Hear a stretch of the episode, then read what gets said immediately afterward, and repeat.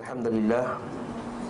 Wassalatu wassalamu ala rasulillah Wa ala alihi wa sahbihi Wa man tabi'ahu wa wala Amma ba'd Fasal seterusnya berkenaan dengan Sutrah dalam salat.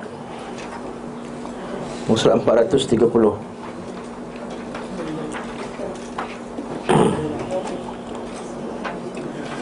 Berkata muallif rahimahullahu taala, berkata penulis rahimahullahu taala Sutrah ni apa dia? Sutrah Sutrah itu sesuatu yang kita jadikan sebagai penghadang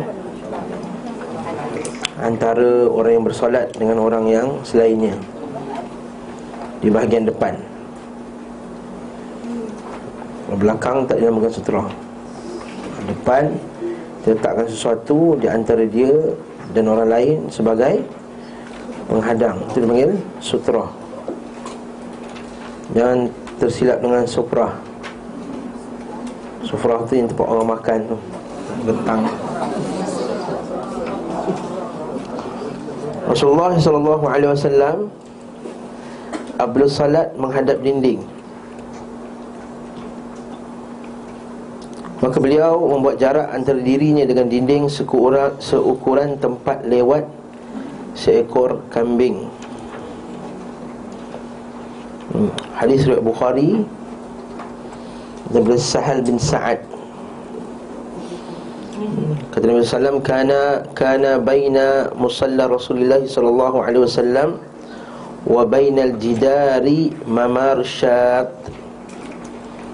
Dan ada hadis Sahal bin Sa'ad Nabi Kata Sahal bin Sa'ad Sesungguhnya Nabi dulu Bahasa Nabi salat Di antara Nabi dan di antara dinding Jaraknya adalah Selaluan Seekor kambing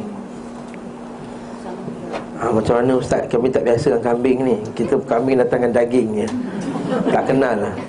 Kambing pun seorang masjid sembelih Uh, kalau kita buka kitab Al-Majmu' Al-Imam Syafi'i rahimahullah Dikatakan se sejarak Jaraknya tiga hasta Thalatha zira' Thalatha zira' Zira' ni boleh dimuzakar menjadi mu'annas.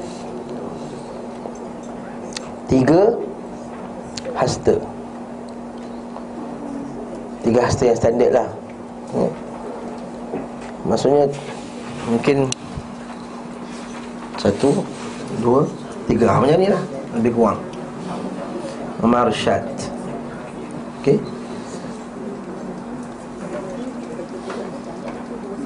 Beliau sallallahu alaihi wasallam tidak menjauhkan dirinya. Mungkin sebab Nabi tinggi kan?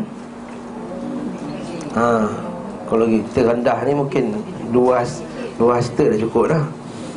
Mungkin Nabi tinggi. Jadi standard lah ni.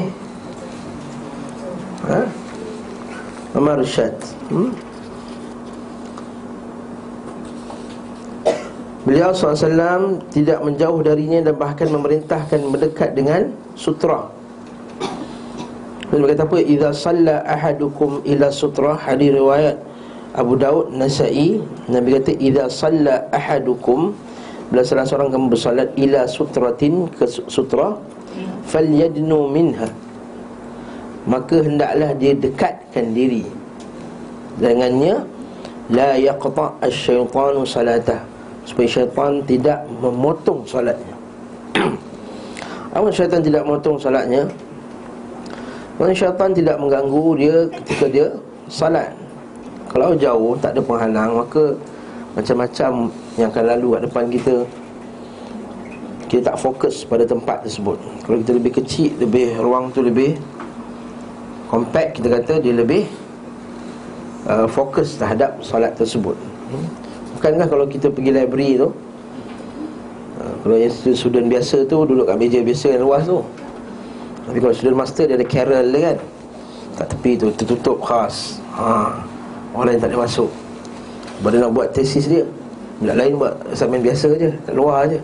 Untuk yang master PhD student Dia ada tempat yang khas tertutup Tepi pun tutup juga. Ter, Supaya tidak diganggu. Jadi kita sutra Kita lebih dekat dengan sutra Lebih dekat dengan dinding Maka kita lebih fokus terhadap solat. Itu maksudnya syaitan tidak memotong solatnya. Apabila, apabila, apabila beliau sallallahu alaihi wasallam salat menghadap sepotong kayu, tiang atau pohon, maka beliau sallallahu memposisikannya di sebelah kanan atau di sebelah kirinya dan tidak menghadap tepat kepadanya. Maksudnya, Nabi Nabi salat sutra tu sebelah sini lah. Tiang kat sini. Ataupun sebelah ha, Sini.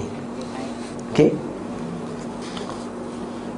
Nabi SAW Menancapkan Tombak safar Dan di lapangan terbuka Lalu salat menghadapnya Dan menjadikannya sebagai Sutra. Hmm, Tapi kalau Nabi letakkan Pacak Nabi pacak kat depan dia. Seperti dalam hadis Nabi wasallam riwayat Talha Idza wada'a ahadukum baina yadayhi mithla muakhiratir rahl Bila seorang letakkan kamu Salah seorang kamu meletakkan Muakhiratul rahal uh, Iaitu pelana Binatang tunggangan tersebut. Fal yusal wala yubal man wara' dhalik. Maka fala yubali man wara' dhalik maka tak jangan pedulikan apa yang lalu sebeli selepas sutrah tadi. Kat sini lah para ulama kita kata sutrah itu afdalnya setinggi pelana unta ataupun kuda Ustaz sekali lagi saya pun tak biasa dengan pelana-pelana ni Ustaz. Jadi tinggi mana? Kalau kita buka kitab Imam Syafi'i berkata apa bin Rabah. Berkata apa bin Rabah Satu ulama tabi'in. Dia kata tingginya Setinggi satu hasta. Oh, Tinggi lah tu hasta. Oh Ustaz mana nak cari? Okey. Okey. Setinggi satu hasta Tapi sabit juga daripada Nabi SAW Ketika Nabi salat di Batha.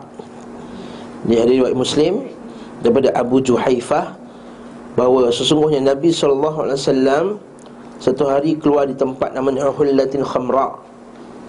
Atau Nabi SAW Yang memakai baju merah.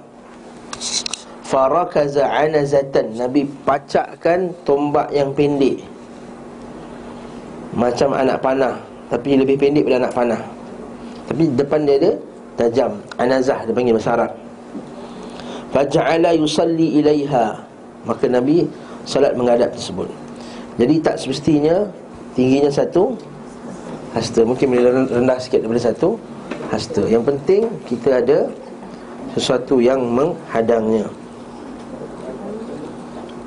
Faham tak? Okey Terkadang beliau SAW memposisikan kenderaannya melintang di kiblat. Pernah juga Nabi SAW Nabi letakkan untanya di depan Sebagai penghadang. Lalu salat menghadapnya. Kadang pula beliau mengambil pelana unta yang disebutkan tadi Dan menegakkannya lalu salat menghadapnya. Ini sunnah. Soalan ini wajib ke sunat? Ha, wajib ke sunat? Ha. Sebahagian alul hadis menjadikan hukum ini wajib Antaranya juga ialah uh, Anak murid Syalbani rahimahullah dan Syalbani rahimahullah sendiri Memandang bahawa hukum memakai Meletakkan sutrah itu hukumnya Wajib Kuaca memang dah tak ada langsung dah Itu yang cerita. Kalau ada benda yang dia boleh gunakan sebagai sutrah Hatta dia buat air botol ni pun. Dia minum Allah sutrah letak depan Okey? Letak sutrah Depan ni. Dia ada bag Letakkan bag dia dia ada apa lagi? Apa yang boleh letakkan ditegakkan lah. Sebagai sutra. Bahkan dalam mazhab syafi'i Dibenarkan juga Membuat sutra dengan garisan. Ha, macam dekat masjid. Dibenarkan. Sekiranya tidak ada Benda yang dijadikan sebagai sutra Ada hadisnya Tapi hadis itu daif lah. Hadis Abu Hurairah. Nabi kata letak macam uh, Abu Hurairah kata Rasulullah kata kalau kamu salat letakkan seperti muakhiratul rahal. Kalau tak ada juga letakkan macam anak panah. Kalau tak ada juga buat garisan. Hari ini dhaif. Sepakat ulama mazhab Syafi'i sekalipun hatta Imam Syafi'i pun sendiri mendhaifkan hadis tersebut. Maksudnya kalau tak ada anak panah juga buat garisan. Buat garisan atas tanah tu. Hadis ini lemah. Namun kata Al-Imam Nawawi rahimahullah Memang tak disunnahkan buat garisan Tetapi dengan adanya garisan tadi Dah tercapailah maksud daripada Memakai sutrah iaitu Untuk mengelakkan orang daripada Berjalan di hadapan kita ketika kita Salat Itu yang Imam Nawawi sebut. Tapi kalau afdalnya Biar kita ada sutrah. Hatta orang sekalipun boleh jadi Sutra Contohnya Kita solat Lepas tu ah, kita nak solat sunat. Tengok ada orang solat kat depan kita. Maka kita berdiri betul-betul di belakang Ataupun kanan sikit Sebagai sutra menghalangnya daripada Orang lalu kat depan kita. Ustaz kalau dia semayang habis cepat dulu? Nasib lah. Pergi sebelah pula. Kalau sebelah kanan solat gerak sikit. Pergi sebelah pula sebagai Sutra Bukankah Nabi SAW pernah Ketika kambing nak lalu tu Nabi bergerak ke depan? Sehingga kambing tak nak lalu dah Itu sunnah Nabi SAW Bahkan dihukum sunnah juga Jumhur ulama memandang bahawa memakai sutrah ni hukumnya sunat. Sebahagian muhaddisin mengatakan hukumnya wa wajib. Kalau kita buka buku anak-anak murid Syalbani rahimahullah Contohnya kita belajar dalam ensiklopedia uh, Fiqah Al-Quran dan Sunnah tu Syekh Hussein Awaisyah tu Anak murid Syalbani rahimahullah Dia katakan wajib. Tapi jumhur ulama majoriti mandangnya Ia adalah sunat.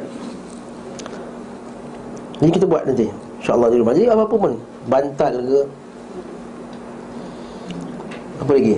Sejarah boleh tak? Sejadah tu sebagai sutrah Saya katakan kalau kita ada benda yang boleh buat sutrah Sejadah tu Ialah pilihan terakhir untuk jadikan sutrah Dia kalau boleh tinggi macam ni Ini yang sebaiknya. Lepas tu di setengah-setengah masjid di negara Arab Dia ada buat sutrah Dengan gunakan Kalau kat masjid mustaqim ada. Haji Mustaqim ada dekat Ampang. Tapi kat Malaysia saya tak tahu Dia tak, tak nampak di masjid dia buat Mereka masjid Mustaqim. Dia buat macam papan kecil tu Dia jadikan Dia tak tepi-tepi masjid Siapa nak sembahyang Ambil Letak kat depan dia sebagai sutra Sangat bagus Kalau tak ada apa-apa Buatlah apa-apa pun. Kita sembahyang kat depan Depan kipas Tepi dinding Depan tabung Hari Jumaat tu Orang tolak-tolak tu. Pun boleh juga. Setabung tu bergerak Tak ada dah ambil tabung tu letak Bagi semayang. Lepas habis semayang tolak balik. Apa saja benda yang sebagai Penghadang kita antara uh, Orang yang bersalat dan orang yang lalu? Ustaz Keadaan jemaah ramai Misalnya di Masjidil Haram Waktu haji hmm.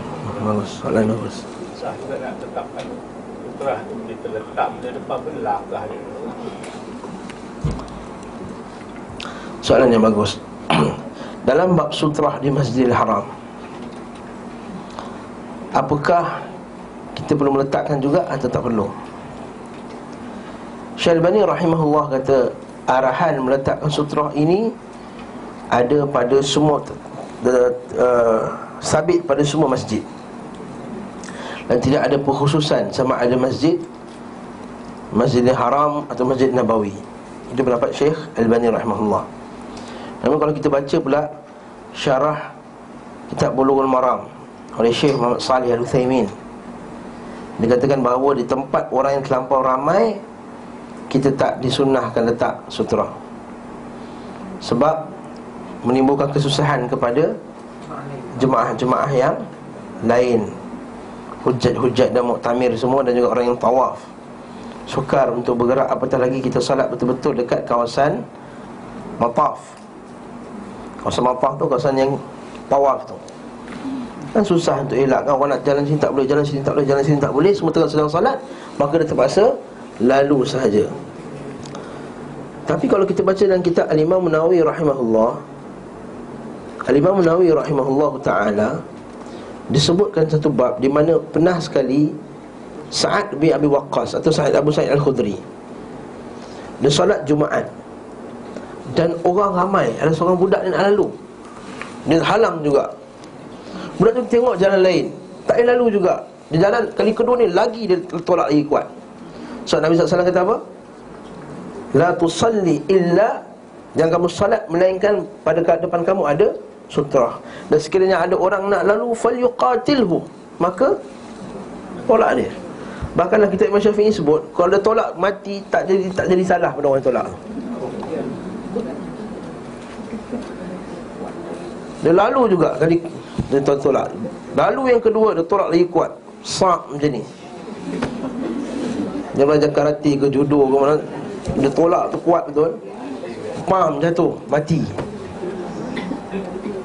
Tak ada kena bunuh balas. Sebab al-arhan Fal yuqatilhu Nabi suruh halang Nabi suruh halang orang tersebut. Lepas tu lah kita kata Bila orang lalu Kita solat kita halang dia. Ustaz kau tangan macam ni Kalau sebelah sini macam mana? Takkan macam ni? Macam tangan kiri lah. Macam ni lah. Kalau belah sini, belah sini lah. Kalau belah sini, belah sini lah. Macam masjid kan Kapet tu kan ada line dia? Line tu tak jadi sebenarnya Line tak jadi. Line tu ialah yang terakhir sekali. Kalau tak ada orang, tak ada apa semua Dan orang terpaksa semayang kat situ. Itu lain cerita. Tapi kalau kita masjid kita banyak lagi. Dinding-dinding, kipas-kipas, tong-tong Tiang-tiang.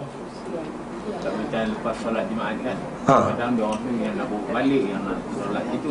Ah, kalau semayang Jumaat Pertama semayang Jumaat Semayang sunat kat rumah. Ha, Nanti kita ada bab ni. Semayang sunat kat rumah. Okey, kata nak semayang kat situ juga Semayang dah belakang orang yang sedang semayang. Yang solat. Pergi ke depan. Orang orang, orang Melayu ni Kalau semayang sunat Mesti semua lagi belakang. Dia tak nak pergi ke depan. Saya pelik kenapa? Dan belakang semua tak ada sutra. Bila orang yang ke depan dah habis semayang nak Allah dah susah nak lalu dah. Dah tak ada peng- penghalang. Dah hadis Nabi SAW Kalau lau ya'lamul ma Kalau seorang yang berjalan itu Dah tahu apa dia, azab yang dia akan terkena Dan saya dia akan tunggu walaupun 40 40 tu sesuai ulama tak pasti 40 tahun ke 40 hari ke 40 bulan ke. Dia tak akan lalu. Kerana berdosa bila berlalu di hadapan orang yang Salat Macam antara saf tu juga lagi Dia lalu Saf depan kan Boleh Boleh kan? Lalu sah depan. Kalau sah depan tu tak semayang Tak ada masalah lah. Orang Melayu ni satu pula. Lalu sah depan tu Kalau jalan tu nampak kurang adab. Orang Melayu kita kan Kalau kita dah habis semayang Lalu belakang tengah semayang Kita lalu depan orang sah depan sekali. Buat maco je lalu macam tu. Orang tengok Sebab tak zikir lah maksudnya? Sebab dia tak zikir lah maksudnya. Habis kita kata kita nak cepat Kita ada urusan. Hari Jumaat dah hari lain-lain. Tak ada masalah untuk kita keluar. Jadi kalau boleh kita ada Sebab Nabi kata jangan kamu bersolat Melainkan pada kamu ada sutra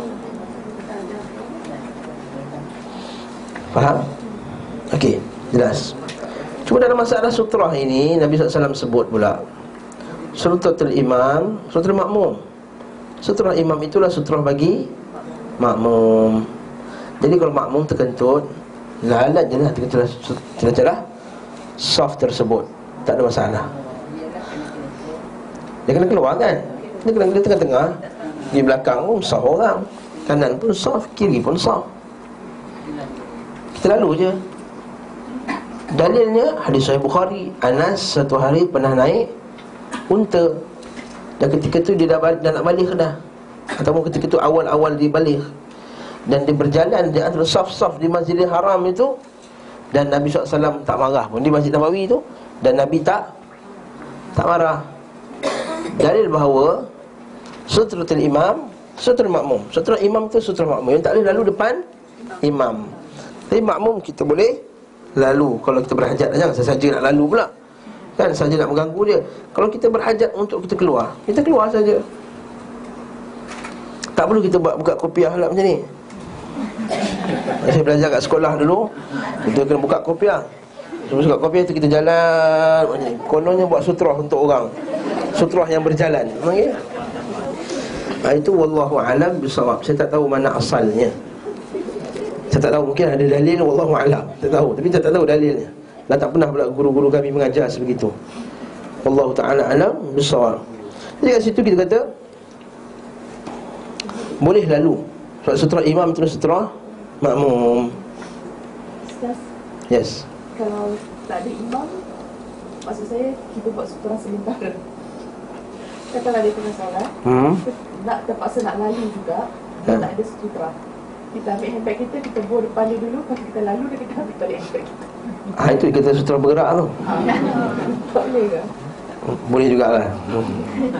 Dia sembahyang seorang-seorang lah ni. Yes. Tak ada imam. Ha, boleh juga. Kita letakkan sutra bagi dia. Boleh tak kita letak sutra bagi dia? Boleh. Lagi bahkan bagus. Kita telah menyelamatkan dia dan menyelamatkan orang lain. Kita lalu kita ambil handbag. Tak ambil balik dia. Dia, dia pentingkan diri sendiri. Okey tak ada. Ambil lah. ambil benda lain lah. Ambil kursi ke, ambil benda ke, rehal ke. Masjid kan banyak rehal. Kalau nak lalu juga depan dia, ambil rehal lalu. Letak kat situ, kita dia lalu. Okey. But hadis tadi saya sebutkan hadis Sa'ad bin Waqqas tadi dia orang lalu dia tahan lagi sampai budak tu report dekat Marwan. Gubernur. Ya apa Sa'ad bin Waqqas buat macam ni? Nabi Waqas kata Aku mendengar Nabi SAW telah bersabda Oh dia kata. Jangan lalu depan orang salat Dan kalau orang lalu Tolak dia. Kalau dia padanya ada Sutra. Tapi janganlah buat ketegak Semayang depan pintu tu tak sutra? Ha ini pintu. Dia semayang sini Tu letak sutra? Puap dalam Puap dalam Puap. Ha, Itu namanya Nabi melarang Yusalli fi tariqin nas. Ha Nabi melarang seseorang itu muslim itu salat di tempat manusia sedang lalu. Kecuali kalau memang dah emergency lah macam di Mekah di Masjidil Haram apa semua tu terpaksa itu lain cerita. Ya? Jadi kalau kita katakan asalnya kalau boleh ada sutrah lah walaupun di masjid Masjidil Haram. So Masjidil Haram pun bukan semua tempat. Sibuk betul tak kalau ada waktu-waktu tertentu Ada waktu-waktu yang di belakang-belakang tu Tempatnya tak sibuk Jadi kita letak sutra. Mungkin dekat mataf itu Memang susah sikit. Tapi di keliling tempat-tempat yang lain itu Ada banyak ruang Bahkan masjid Masjid Haram luas. Untuk lalu jalan mana-mana jalan pun boleh. Jadi asalnya Kalau boleh Sunnahnya Kita letakkan sutra Walaupun di mana saja Dia berada dalam bumi Allah Ta'ala. Biar ada sutra Bahkan kalau kita tengah solat Ada orang nak lalu. Dia memang tak ada tempat lain nak lalu lah Kita ke depan. Dia ada lalu belakang kita. Macam hadis Nabi SAW Yang binatang tersebut kan Nabi ke depan Lalu kambing tu pun lalu Belakang Nabi. Kita buat benda yang sama. Kalau kambing macam tu Manusia lebih layak macam tu. Maka kita solat Kalau orang nak lalu juga Tak ada jalan lain. Kita yang ke depan. Lepas tu saya kata kita, kita solat Pada tempat yang tak ramai sangat orang Lalu nanti kan ke belakang Datang orang seorang lagi ke depan. Jadi kerja solat ke depan Ke belakang, ke depan, ke belakang. Ni pula. Ha, masalah pula. Ya? Nanti rahmatullah itu sunnahnya Ada soalan tak maksud sutrah ni? Ah, tak, dalam rumah tak apa tak. Dalam rumah pun ada sutrah juga. Seorang-seorang pun sutrah juga. Ingatkan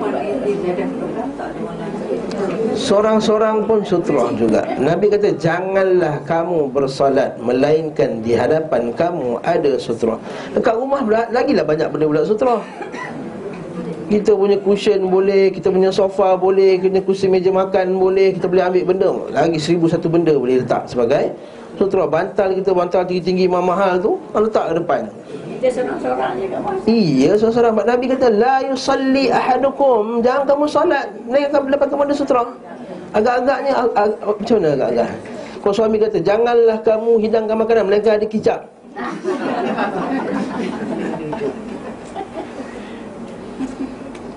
Suami letak macam tu syarat. Jangan hidang makan Mereka kena ada kicap Tamin cap udang kat sebelah sini. Cepat cap udang. Letak kat situ Sekali dia kata Alah ayah bukan ada pun Tak letak lah Mana tahu? Kita faham? Nabi SAW kata Janganlah kamu salat Melainkan depan kamu ada Sutrah. Dan sekiranya ada orang lalu Nabi kata Kalau ada orang lalu Falyuqatilhu Tolak dia. Nabi tak kata Bersolatlah pakai sutrah Kalau ada orang. Nabi tak kata macam tu. Faham tak? Nabi kata jangan kamu solat dengan dengan pada depan kamu ada sutra. Nabi tak kata bila ada orang buat sutra. Bila tak ada orang tak payah sutra pun tak apa. Nabi SAW semayang dekat padang yang luas. Kalau padang yang luas pasti tak ada orang nak lalu. Luas takkan saja saja nak lalu depan orang.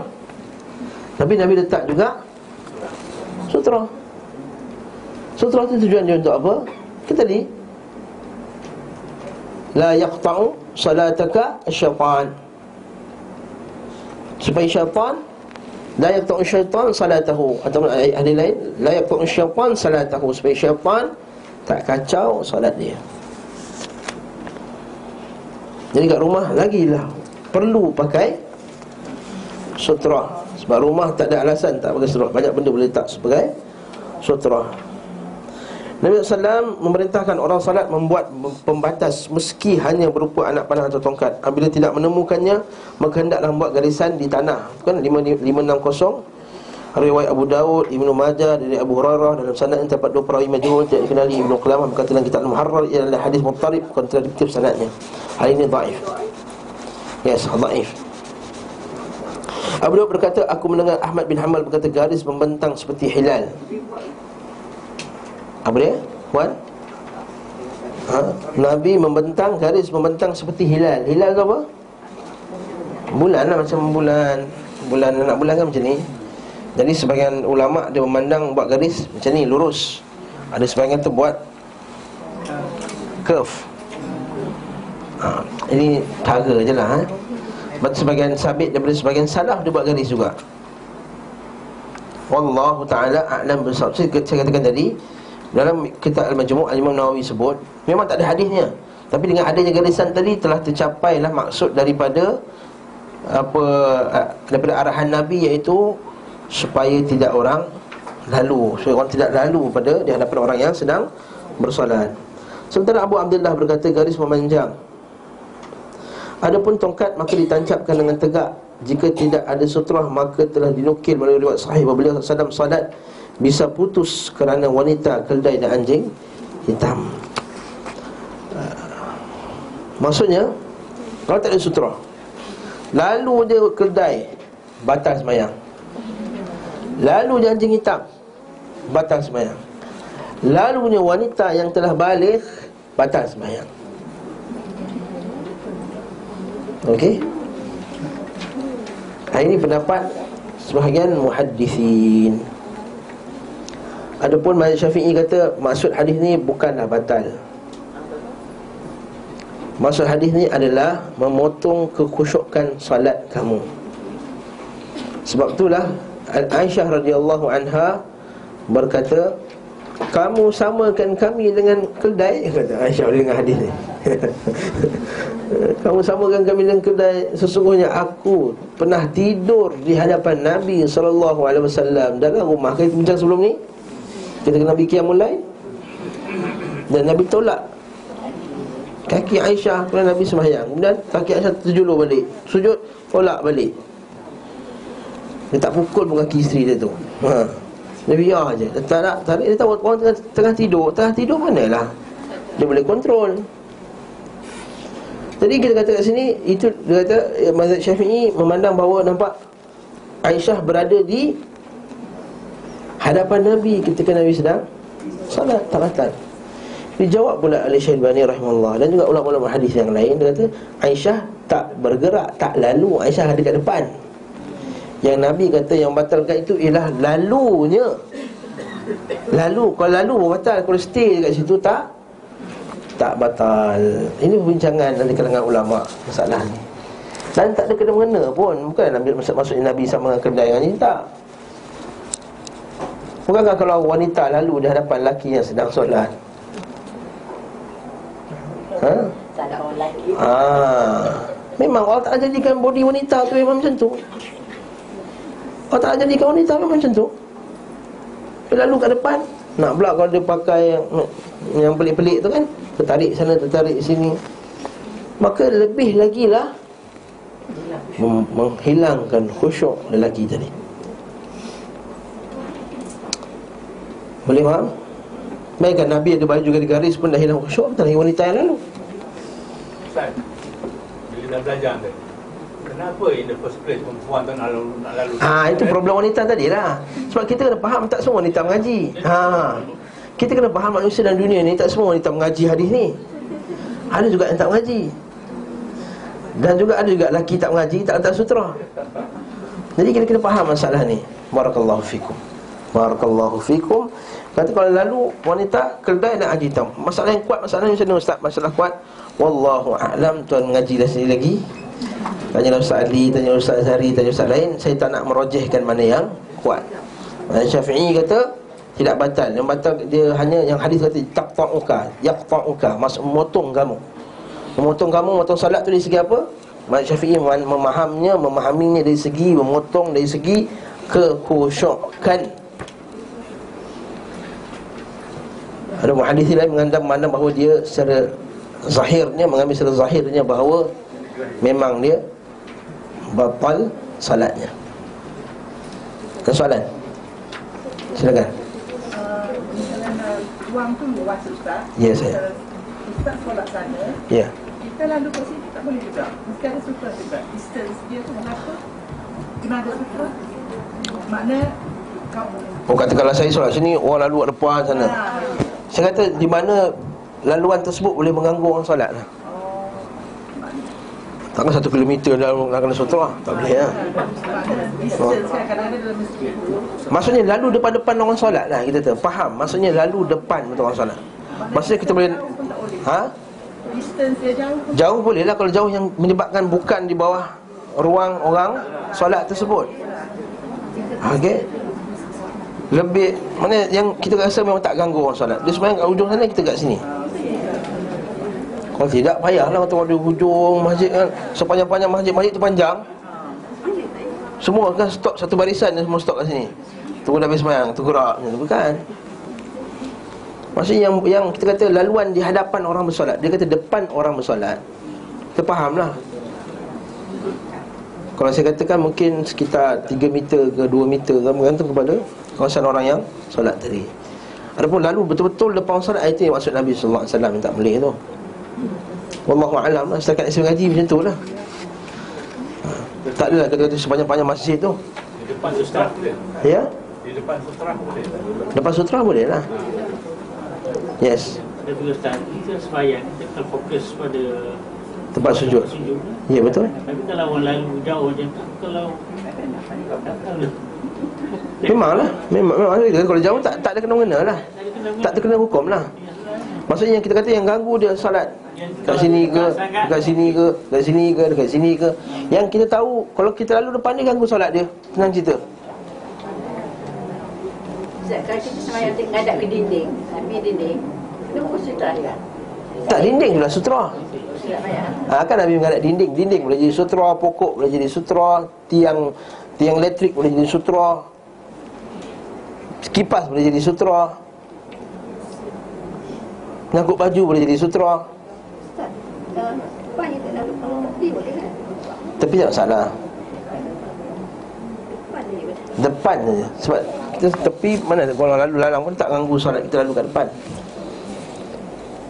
Kan Nabi SAW kata Allah SWT Yang sabah wajahu amam al-musalli Menegakkan wajahnya di hadapan orang salat Selagi mana dia tidak Yang sarif tidak berpaling Idan sarafa Bila dia berpaling Maka Allah Ta'ala pun Tidak menegakkan wajah di hadapan orang yang salat. Okey, faham masalah ni? Macam confuse je sutra ni Kenapa? Muka macam Tak buat.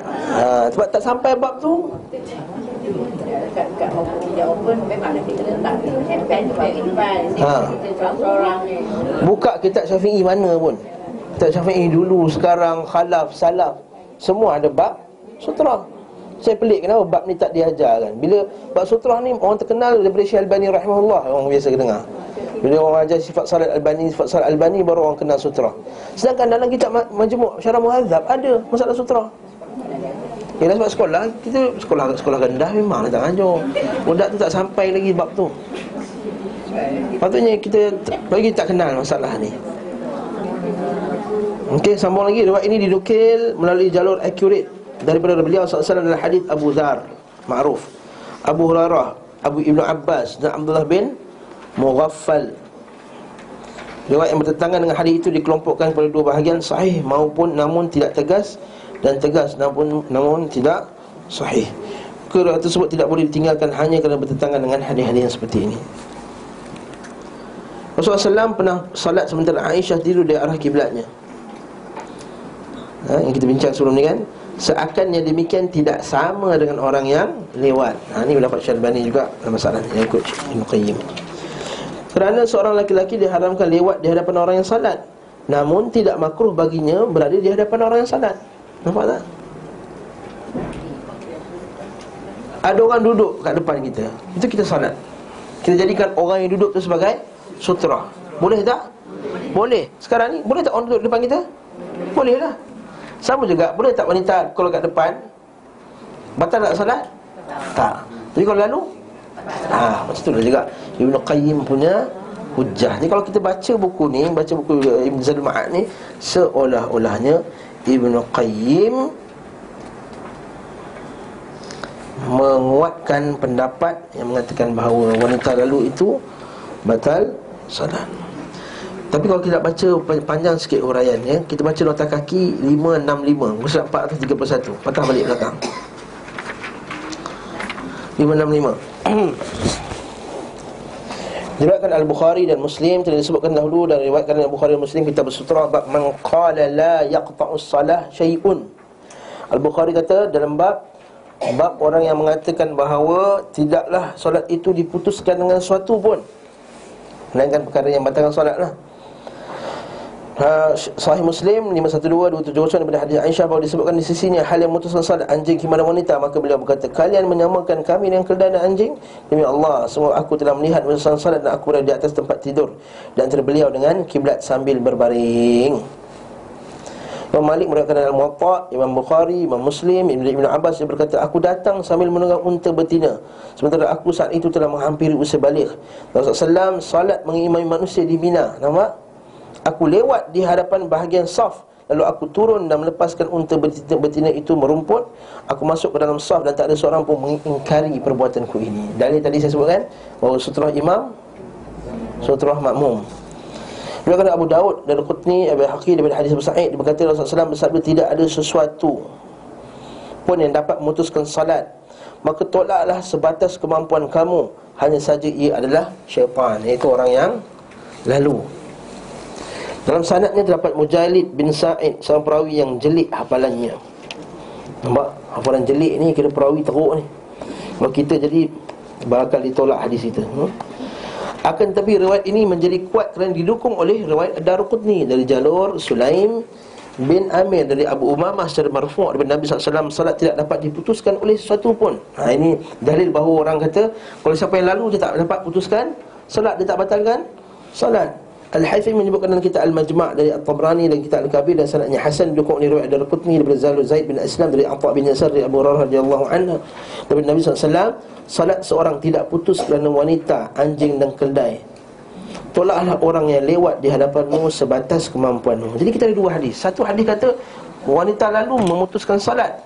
Hadis yang kedua kata wanita lalu tak putuskan salat. Jadi kita fahami maksud putus tadi bukannya putus batal tapi adalah putus khusyuk. Ini dipegang oleh jumhur ulama Majoriti ulama. Dan didukung oleh riwayat beliau dari hadis Anas secara marfuk kepada Nabi SAW Salat tidak putus kerana sesuatu. Riwayat-riwayat pendukung ini saling menguatkan satu sama lain Dan membuat hadis tersebut menjadi kuat. Al-Hafiz Ibn Hajar Asqalani berkata Sa'id bin Mansur meriwayatkan lisan sahih dari Ali dan Uthman Selain keduanya sama seperti itu dengan jalur yang mauquf Iaitu para sahabat yang cakap Bukan hadis marfu' sampai Nabi SAW Dan kita al muwatta dari Ibn Syihad Dari Salim bin Abdullah Bahawa Abdullah bin Umar Dia berkata Tak akan memutuskan salat sesuatu yang lewat Di hadapan orang yang Salat salat sanatnya sahih. Nas-nas ini menjadi dalil Bagi kebanyakan ahli ilmu Di kalangan sahabat Serta generasi sesudah mereka Bahawa salat tidak akan putus Kerana sesuatu yang lewat Di hadapan orang yang salat Inilah adalah pendapat perkataan Ali, Uthman dan Ibnu Umar. Ini perlu menjadi pendapat Ibnu Al-Musayyib. Okey, Sa'id bin Musayyib, anak murid Abu Hurairah, Asy-Sya'bi dan Urwah bin Zubair. Serta menjadi mazhab Imam Malik, Al-Thawri, Al-Syafi'i dan para pengikut aliran rasionalis Ini bukan liberal ni Yang faham rasionalis sekarang ni Ini ahli ra'i di Iraq Di, di Kufah Ahmad berkata salat bisa putus kerana anjing hitam ataupun wanita dan himar masih ada ganjalan dalam diriku. Maksudnya hadis tu bagi bagi Imam Ahmad dia kata hadis tu sahih. Dia pegang pada pendapat tersebut. Jadi kita kata Imam Ahmad antara mazhab yang pegang bahawa himar lalu, anjing hitam lalu dan juga wanita lalu batal. Bahkan pernah ditanya padanya kenapa apa beza anjing hitam, anjing kuning, anjing putih? Dia kata sebab anjing hitam itu adalah syaitan. Hitam itu adalah Kata Haji Putih lalu tak batal salat Haji Putih lalu tak batal salat Haji Hitam lalu batal salat Allah Ta'ala a'lam Bissawab Faham tak masalah ni? Dalam sekarang ni selalu berlaku lah di kucing. Kucing Kucing tak batal salat lah adalah. Jadi kucing kalau kita lalu Kita boleh tolak dia Tendang tadi Tendang lah Faham? Ten- Bukan tendang macam tendang bola Nak sepak gol tu. Tolak pelan-pelan lah Pakai kaki kita. Supaya kalau boleh jangan lalu. Tak nak buat tangan macam ni kat kucing. Kau tengah duduk boleh pakai tangan. Tengah duduk antara dua sujud. Tengah duduk antara dua sujud pun boleh Halang. Tengah at-tahiyatul mubarakatuh Jangan Halang Lalu juga Tolak lagi. Itu kan setengah-setengah ustaz Kalau ceramah dia kata Setengah orang dia ulur tangan Tu dia salam orang tu. Ha, Jadi Saya ingatkan lawak Tapi memang pernah berlaku di Madinah sekali. Tak pernah berlaku di Madinah. Memang pernah berlaku. Ini bukan cerita. Saya pernah dengar Ustaz Johari Wahab cerita Saya pernah dengar Ustaz Asim Asri cerita. Ustaz Azhari pun pernah cerita macam ni juga Kita gelak lah Tapi kita ingat kan Alah Ustaz ni melawak je Buat cerita kelakar yang mana Yang kata. Tapi bila di Madinah Tahun 2012 Pernah satu orang tengah sembahyang Orang lalu Kita budak tu Dia salam. Betul lah apa yang Ustaz-ustaz kita sebut. Ha, Bukan lawak. Oh, Riwayat tu punya sahih rupanya ha? Hadis tu sahih.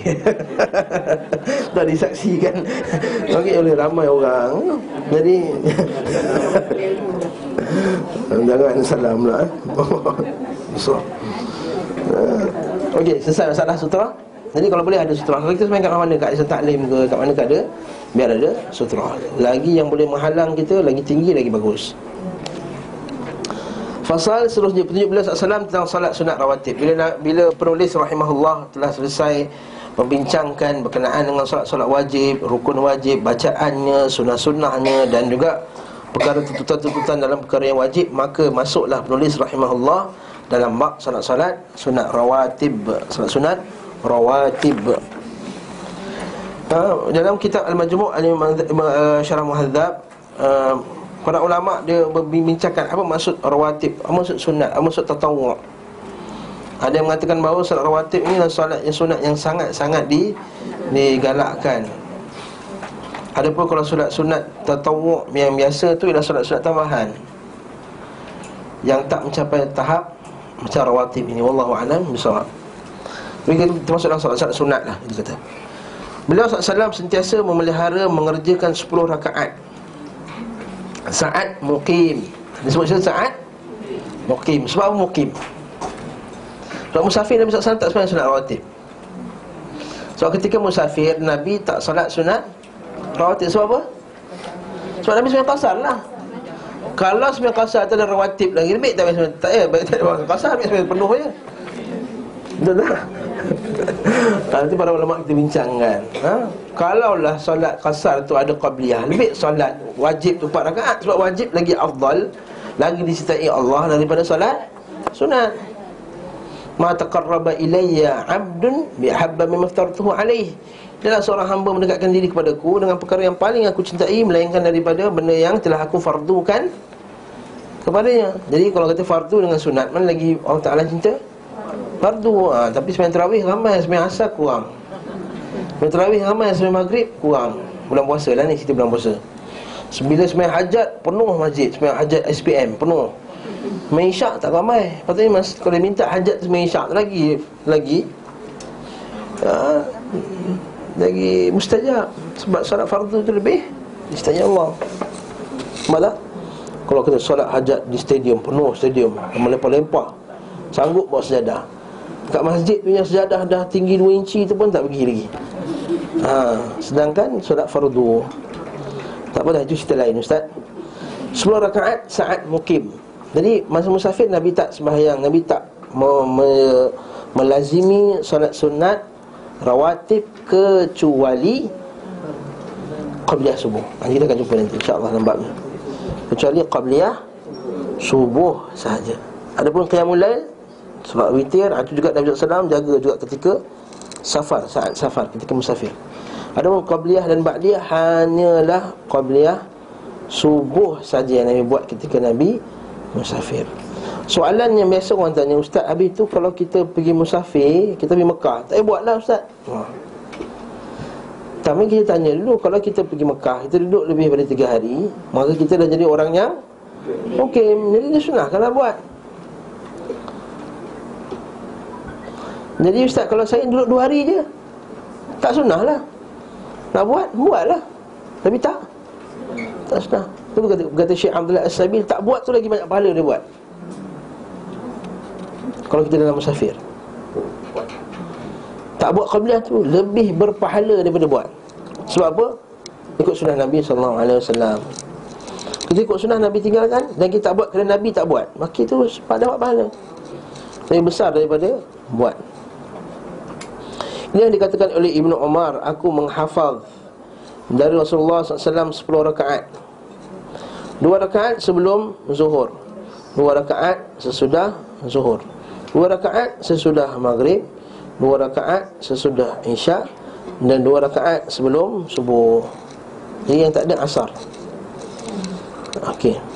Yang tak ada rawatib. Ustaz, Qabliah asar ada tak? Ada lagi tengok bincangan dia. Qabliah maghrib ada tak Ustaz? Qabliah isyak ada tak? Masjid yang banyak yang buat. Sekejap lagi dia tengok perbincangannya Okey Solat-solat ini tidak pernah sekalipun beliau sallallahu alaihi wasallam tinggalkan pada saat mukim. Ketika beliau SAW tidak sempat mengerjakan dua rakaat sesudah zuhur Maka beliau pun menggantikannya dengan mengerjakannya sesudah salat asar. Nabi SAW satu hari didatangi oleh tetamu daripada luar Musyarat dan macam-macam. Daripada salat zuhur sampai asar. Nabi tak sempat nak semain sunat qabliyah Zuhur tadi Tak sempat nak qadha lepas zuhur Dalil bahawa solat sunat boleh qadha Cuma dalam masalah qada solat sunat ni ulama berpendapat dari tafsir, dari detail kan. Dia kata yang qada kan ni hanyalah orang yang yang melazimi solat sunat tersebut je ada qada. Ada pun yang selalu tinggal tak ada qada. Sebahagian berpendapat sedemikian. Sebahagian kata tak, siapa yang nak sembahyang tapi tak sempat, maka dia boleh qada. Dalil yang pertama tadi iaitu Nabi SAW tidaklah melazimi suatu salat melainkan dia, dia tidak akan meninggalkannya lepas tu. Oleh sebab tu dia biarkan qada. Jadi dia kata ada tak qada solat sunat? Ada qada solat sunat. Solat sunat raya pada qada. Apatah lagi solat sunat rawatib. Yes. Hmm. Rasulullah solat di rumahnya. Hmm. Ada yang tak sebut pun. Ini mana antara solat sunat di rumah dan solat sunat di masjid. Dan lagi ada bab dia. Surat 438 Ini detail masalah ni. Rasulullah SAW mengerjakan sembahyang solat besar sunat di rumahnya. Ha, Itu cerita lain. Nanti kita kita, kita KFV dulu soalan bab tu. Tapi jawapannya asal ni Kalau kita jawab, nak jawab sekarang, jawapan sekarang Mana tahu meninggal lepas ni Sama ada student yang meninggal atau ustaz yang meninggal Maka kita katakan sunnah dia buat di rumah. Kalau memang kita nak beli rumah lah. Tapi kalau lepas maghrib, ada kuliah maghrib Takkan nak beli rumah atau beli datang masjid. Jadi kalau rumah kita sebelah, iyalah. Mari kita sembahyang kat situ.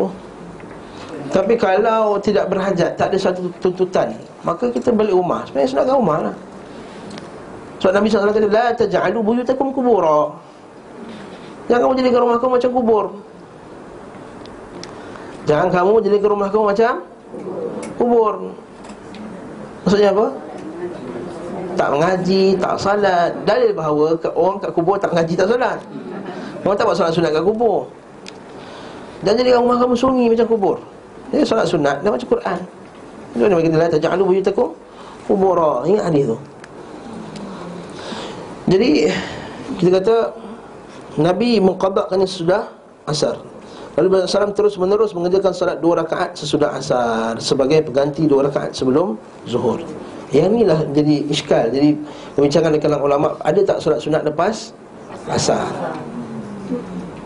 Pak Nabi buat ni? Dia pendapat pertama kali tak ada. Cuma Nabi bila dah buat satu Nabi tak akan tinggalkan. Itu khas untuk Nabi. Yang kedua kata tidak. Yang kata makruh untuk salat sunat lepas asar ni adalah Ketika matahari dah gelap. Maksudnya dah tak ada cahaya. Ketika matahari sedang terang lagi Masih boleh.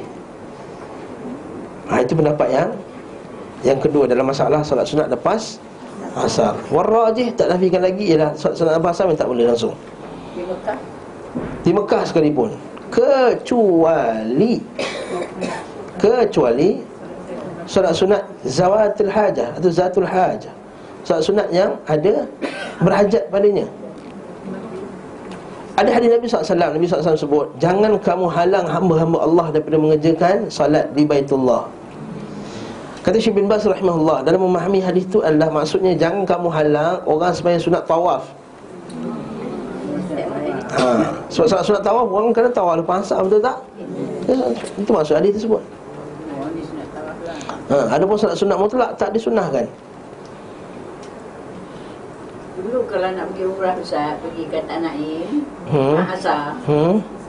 Buat kat situ Okey, buat solat sunat uh, ihram.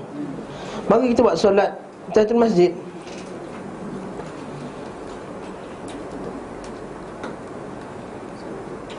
Okey, sebab soalan adakah kita buat pada perbincangan yang satu lagi pula. Perbincangan ada ke solat sunat ihram ni? Ataupun solat sunat sebab kita berada di bin Ali tu, dia khas kat bin Ali tu je. Wadi Aqib tu. Ha, itu bincangan yang panjang. Katakanlah kita ambil pendapat yang kata ada juga. Maka kita termasuklah. Kita kata itu salat zawatul hajah. Salat yang kita ber Yang ada hajat padanya. Nak salat untuk ihram. Wallahu alam bis sawab Nak keluar daripada khilaf? Senang je. Sebenarnya tak baca tanda tu sebenarnya Tahiyatul masjid Macam kita masuk masjid Nabawi Kita sebenarnya dekat Mana tu? Raudhah nak sembahyang kat Raudah Tapi kita sembahyang lepas asar Kita datang lepas asar Ya, sampai flight pukul 3 baru sampai dekat betul kat dekat apa hotel pukul 3.30 dah asar dah. Maka macam nak sembahyang kat situ? Kita buatlah tahiyatul masjid. Kalau ustaz tadi masa sebelum masuk tadi kita dah sembahyang asar dah, tahiyatul masjid apa lagi? Keluar balik, ambil wuduk, buat solat sunat, Wuduk kata masjid. Wuduk Mana solat sunat? Zawatul hajah juga. Solat sunat wuduk termasuk solat sunat Yang Hajat berhajat pada pada benda tersebut. Maksudnya kalau kita ambil wuduk Bila-bila masa sekalipun Walaupun pada waktu haram Kita boleh buat solat sunat Wuduk Ala qaul rajih lah Atas pendapat yang kuat lah. Ala asahal qaul. Faham tak? Tangan blur pula lepas ni. Tidak mutlak Sunat ni tak ada apa sebab. Saya jaga sunat saja Dua rakaat kerana Allah Ta'ala Pada bila-bila waktu boleh? Lepas zuhur nak semayang nak, nak salat Boleh. Main dua rakaat. Macam Nabi SAW pergi ke rumah sahabat Dia kata Rasulullah datang ke rumah kami Datanglah rumah saya dia buta. Saya nak semayang kat sini. Jadi kami saya tak dapat pergi masjid Sebab saya buta.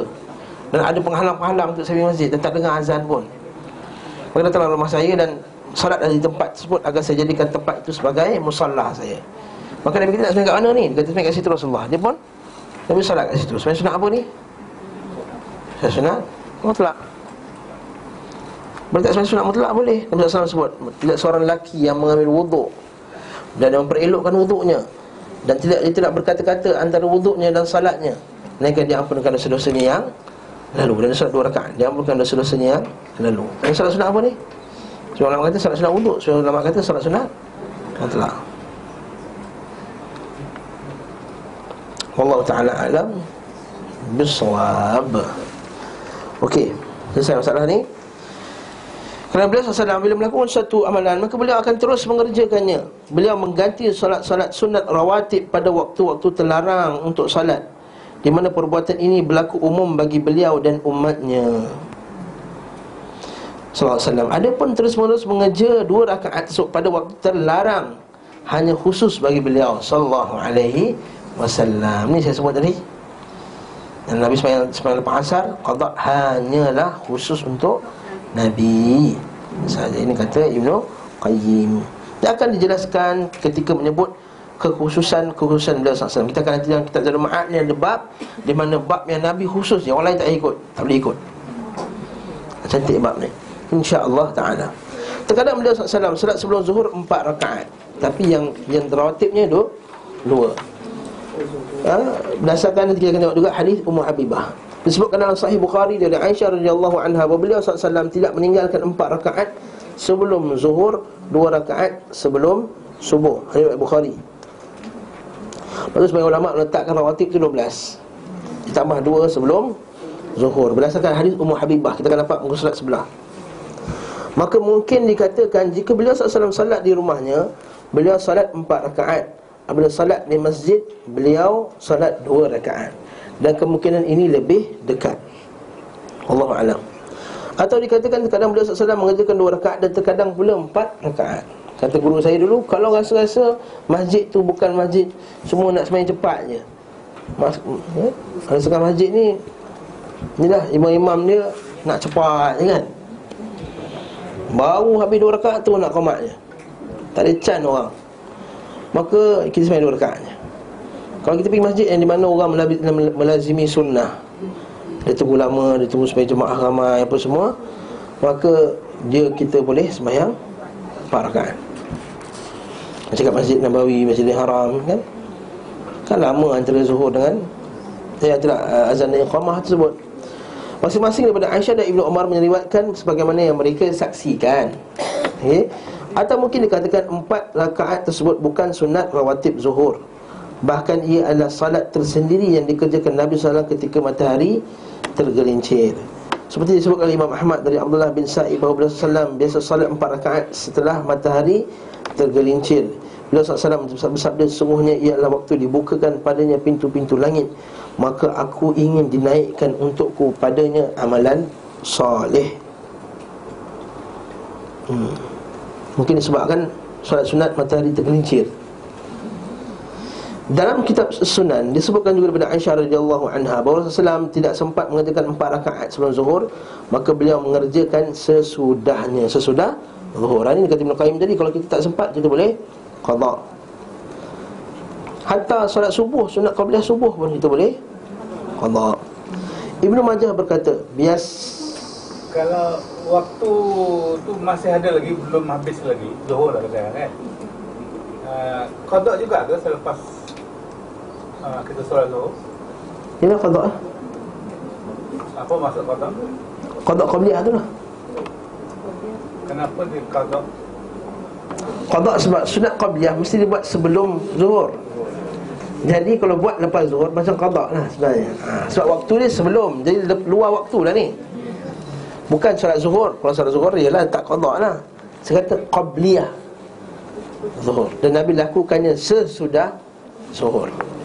Jadi kalau sesudah zuhur namanya ba'diyah sepatutnya. Betul tak? Tapi kita kata kita buat qabliyah tetapi ba'da az-zuhur. Jadi qabliyah ba'diyah, mana qabliyah ba'diyah? Jadi kita kata dia qada qabliyah zuhur.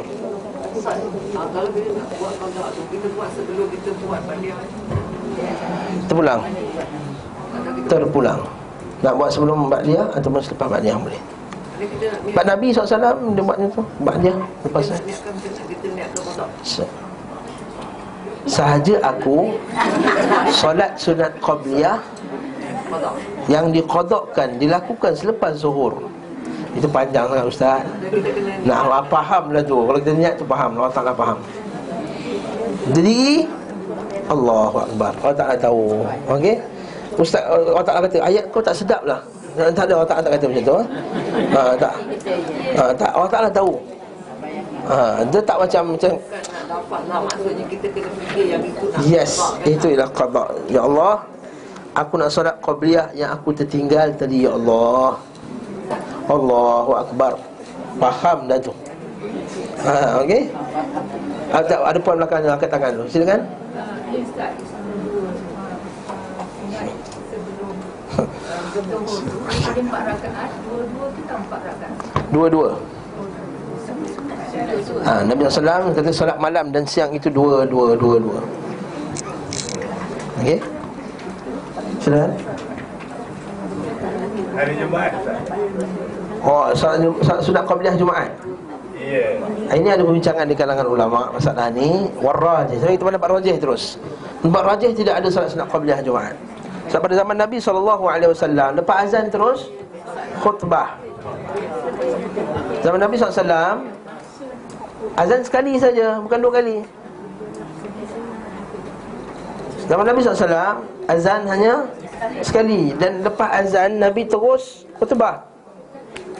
Jadi bila? Sebenarnya qabliyahnya Tak ada qabliyah lah sekarang? Sekarang orang buat Sebahagian pendapat ulama mazhab kita mengatakan bahawa Tidaklah di antara azan dan iqamah itu Melainkan ada padanya salat Ma baina al-adhanaini tidak adalah tidaklah di antara dua azan itu melainkan padanya ada dua salat. Hadis inilah umumnya hadis ini dipakai dalam masalah qabliyah asar, qabliyah maghrib dan qabliyah isya. Mana ada hadis yang kata Ali tadi? Ada Umar Ibnu Umar tadi. Ibnu Umar kata Nabi jaga 10 rakaat. Habis tu yang kita buat qabliyah zuhur, eh qabliyah asar, qabliyah maghrib, qabliyah isya, qabliyah Jumaat.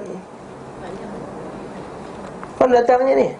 Datangnya daripada umum hadis Nabi kata tidaklah di antara azan dan iqamah itu melainkan padanya ada salat sunat. Ulama yang kata tak ada pula dia kata hadis itu umum. Bila ada yang mengkhususkan, contohnya Jumaat tidak ada padanya, maka kita ambil dalil yang khusus tadi dan yang tak ada tadi. Kita ambil dalil yang khusus. Jadi qabliyah Jumaat tak ada. Tapi kita kata ini masalah yang fihi khilaf. Jangan kita bergaduh masalah. Yang salat tak boleh kata yang tak salat sesat Yang tak salat pula tak boleh kata yang salat tu sesat Tak macam setengah orang ni dia, dia menyesatkan orang yang tak salat Atau apa tak salat ni wabi ha, Okey? Jumat lah. Ha, Dia uh, masuk-masuk dia dah nak khutbah. So tak payah tahiyatul masjid. Tentu masjid kena buat? Ha. Walaupun tengah Ya, ya betul. Hari Nabi SAW seorang lelaki dia masuk. Nabi kata dah, dia kata dah rukuk ke? Dua rakaat? Belum, bangun dan sembahyang. Lalu tengah khutbah Nabi tegur orang tersebut. Dalil bahawa tengah khutbah pun salat Jadi kalau tengah khutbah Nabi Nabi kemudian khutbah Khutbah kemudian yang pun macam khutbah pula Nabi Apa tak lagi kuliah-kuliah ustaz biasa Ada setengah ustaz ni dia marah orang sembahyang qabli sembahyang tahiyatul masjid Ustaz tak faham Semoga Allah Ta'ala mengampuninya Imam dah khutbah. Member makan cendol lagi kat luar. ha. Lepas tu dia masuk, dia semua yang sunat. Tapi dia makan cendol tu. Im- Imam dah khutbah. Yes. Ha, lepas tu dia, habis makan cendol, dia masuk, dia semua yang sunat. Tak apa. Kalau tak sembahyang dia dapat dua dosa. Sebab sembahyang Kalau sekali dia kata Tahiyatul masjid Ikut pendapat yang rajih ialah wajib. Tahiyatul masjid Jadi kalau Dia dapat satu kesalahan lah. Kesalahan dia melambat-lambatkan masuk Ke dalam Masjid. Dan tak dapat pahala melainkan Dia hanya dapat hadir saja Melakat dah tutup buku dah. Ustaz, di surau pun kita boleh semayang Surau? Surah ni bahasa Melayu. Bahasa Arab tak ada surah Sama aja kan, kita kena buat. Masjid itu di mana salat yang didirikannya salat lima waktu sehari semalam yang ada azan lima kali sehari semalam Maka itulah kita kata dia masjid. Biasanya orang kata kat masjid. Macam masjid kucing, kita kata masjid kucing kat Mekah tu kan? Masjid kucing, masjid kucing Tapi orang sembahyang Jumaat kat mana? Kat masjid tu ke kat masjid haram? Masjid haram ha, Ada pula surau, surau Jumaat Masjid, itu istilah-istilah untuk pentadbiran. Bukan saya kata tak boleh pakai. Itu istilah untuk pentadbiran. Nak tahu masjid ni buat Jumaat ke tak buat Jumaat Apa semua seterusnya. Uh, Kita katakan Mana-mana tempat yang didirikan padanya. Lima waktu sehari semalam Azan. Kemudian ada pula imam Ada bilalnya Maka kita katakan itu? Masjid. Ada pun kalau tak ada azan Tak ada apa semua Bila orang datang semayang Semayang Bila tak ada orang tak ada. Maka kita kata musallah Ada ustaz yang kata Kalau tak ada Jumaat lagi tak. Masjid yang didirikan Jumaat Dia panggil Al-Jami'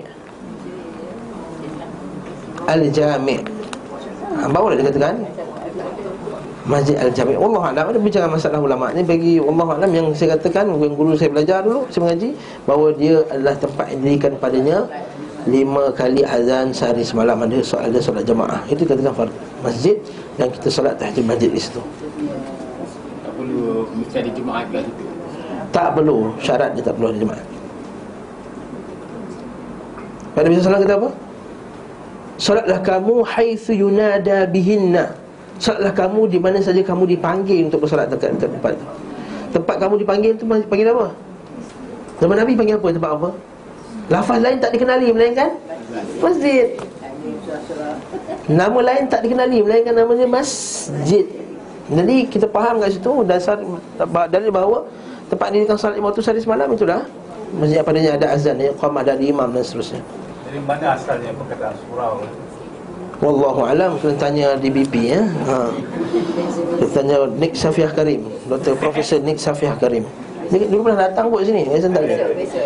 Masuk datang, ha, tanya dia. Profesor mana datang pertanyaan surau ni?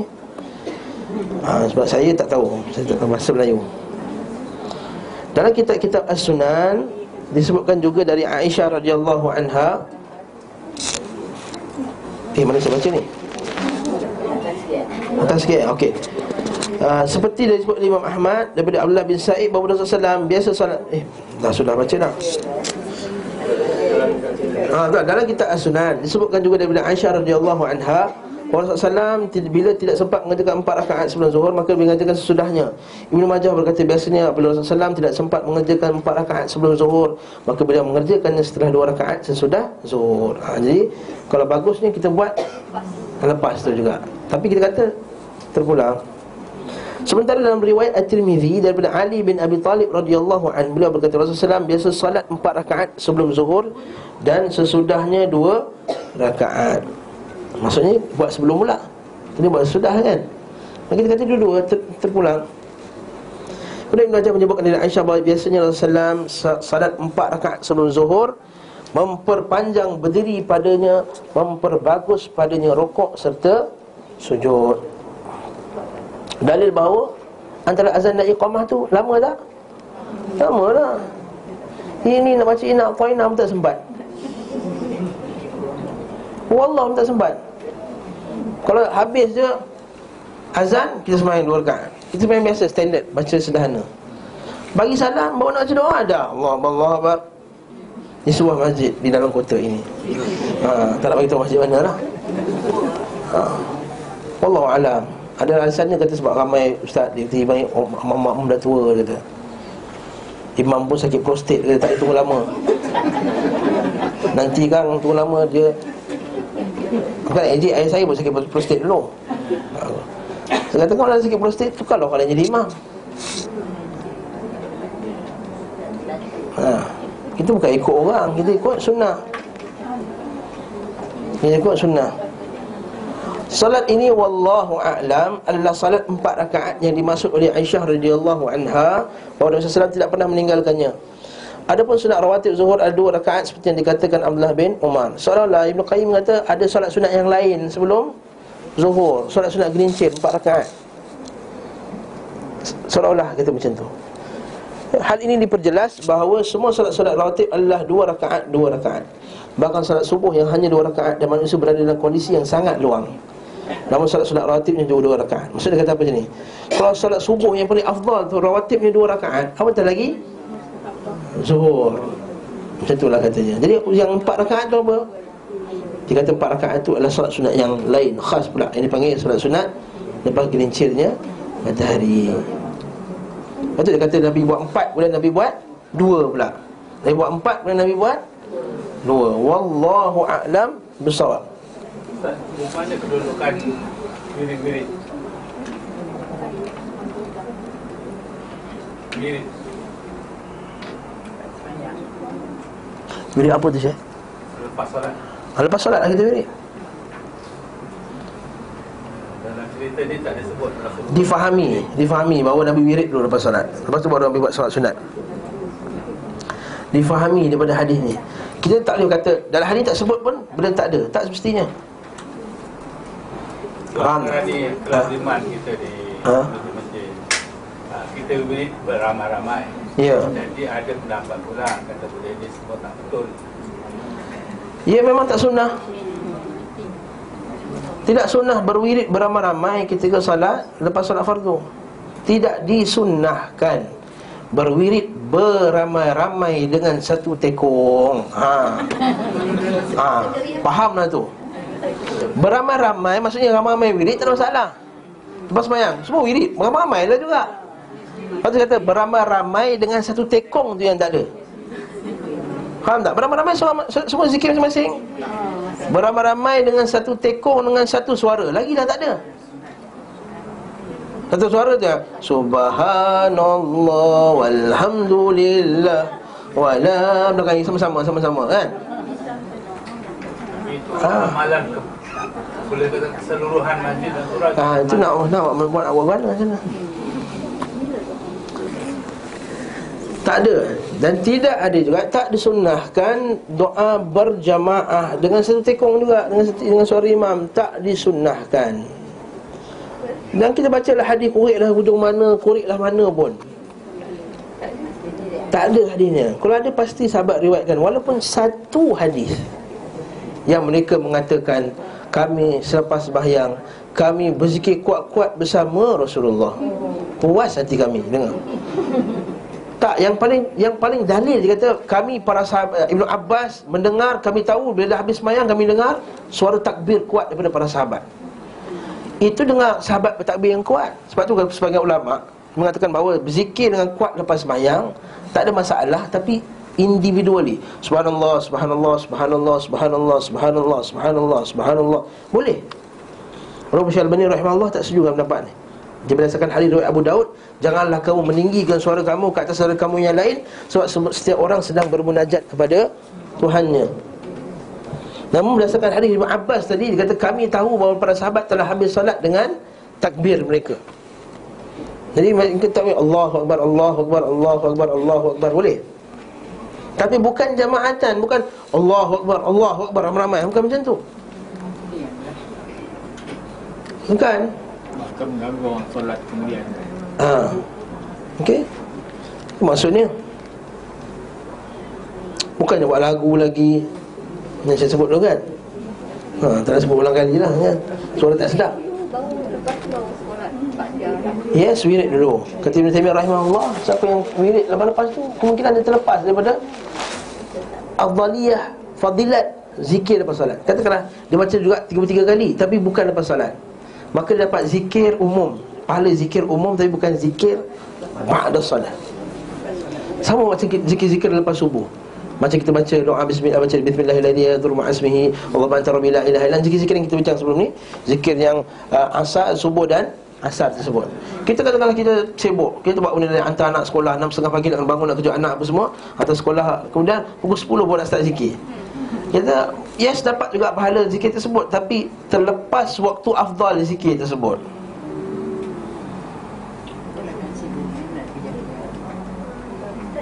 Yes. Imam kan dia lepas solat dia sunat sunat imam pandang belakang supaya uh, supaya im, makmum bila tahu apa yang dia baca.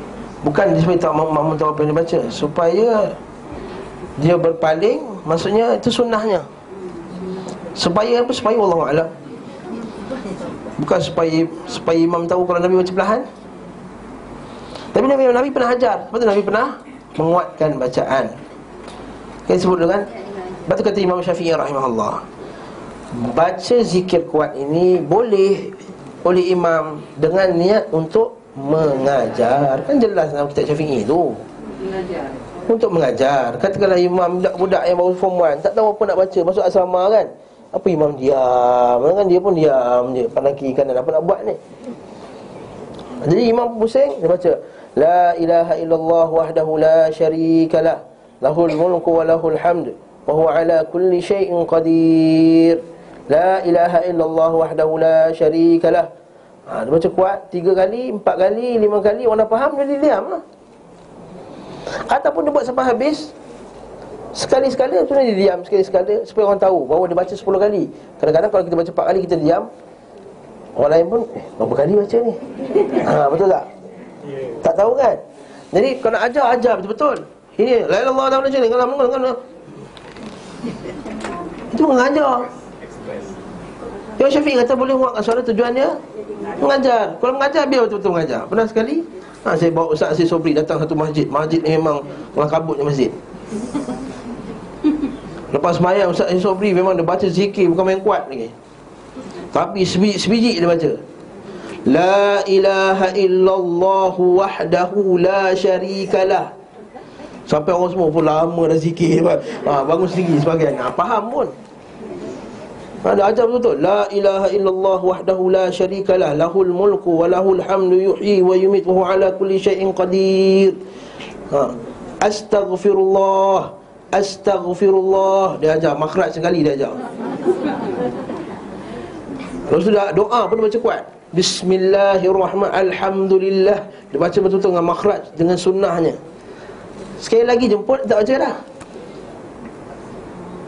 Jadi kita kata tujuan dia ajar dia baca kuat tu untuk mengajar. Jadi kalau kita jadi imam boleh lah. Mungkin mula-mula jadi latih ustaz, jadi imam. Ha, minggu pertama tu baca kuat sampai habis, sampai hujung-hujung pun baca kuat. Lepas tu minggu depan senyap. Lepas senyap saya tujuan saya kuat untuk mengajar. Dah faham Dah ada pula busyra jual lah ke depan tu Yang apa tu Zikir lepas mayang Tak, tak kerti lagi Ha, zikirlah sendiri-sendiri Faham tak masalah ni? Mungkin? Yes uh, Yang ni masalah doa lepas tahniat sebelum salam uh, Masa saya pergi umrah dulu Yes. 2008 kan uh, sebelum pergi masuk raudah tu dia macam ada Macam pengawas lah masjidil haram untuk perempuan ni. Jadi sebelum masuk tu Duduk menunggu tu dia bagi tazkirah semua. Okay Lepas tu dia kata lepas solat tu uh, Kan uh, selepas salat eh selepas tahiyat sebelum salam tu uh, waktu yang mustajab berdoa. Ya betul. Jadi dia kata boleh berdoa walaupun dalam bahasa Melayu dia kata. Makna nak bercakap ke ya dalam. Ini kita bincang masalah ni Sebahagian ulama berpendapat bahawa doa dalam solat boleh baca apa bahasa sekalipun Dan boleh diucapkan dengan lidah Sebahagian ulama berpendapat sedemikian Tapi jumhur, saya kata sampai sepakat ulama syafi'i kata tidak boleh diucapkan dalam solat melainkan dalam dengan bahasa Arab. Melainkan dengan bahasa Arab. So ulama kata yang bahasa Arab tu hanya yang lafaz-lafaz zikir yang Nabi ajar. Adapun doa boleh bahasa Melayu.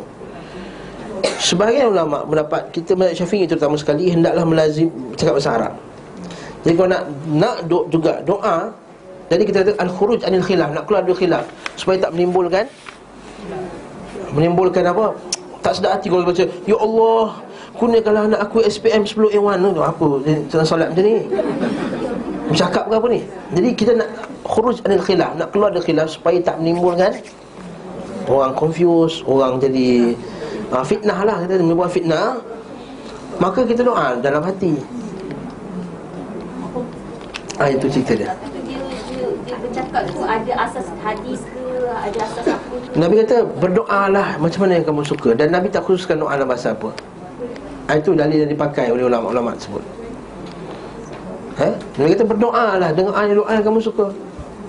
Dan Nabi tak kata doa mesti dalam bahasa Arab Tapi difahami daripada Ulama-ulama syafi'i kata Difahami daripada perbuatan Nabi SAW Difahami bahawa semua doa dalam bahasa Arab Jadi tak boleh keluar daripada bahasa Arab Sebab tak, sebab Nabi bahasa Arab Kata, Ada sahabat yang orang asal Yahudi kita bahasa Yahudi.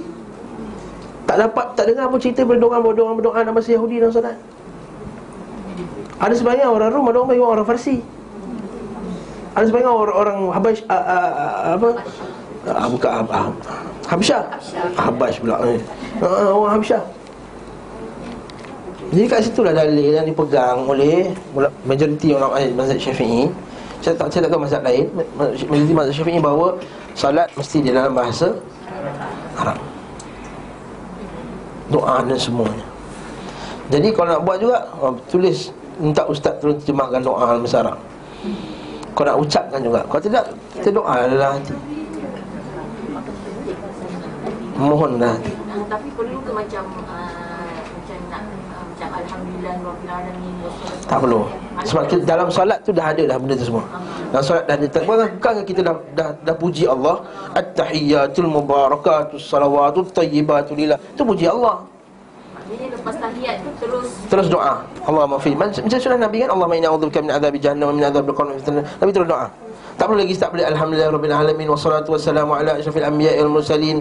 Ah, Tak perlu. Sebab dalam tu dah ada selawat Dalam tahiyat tu dah ada selawat Dah ada puji Allah Dah ada pula doa-doa mohon keampunan kepada Allah SWT Maka itulah dah, dah, dah long complete dah Untuk kita berdoa lepas tu.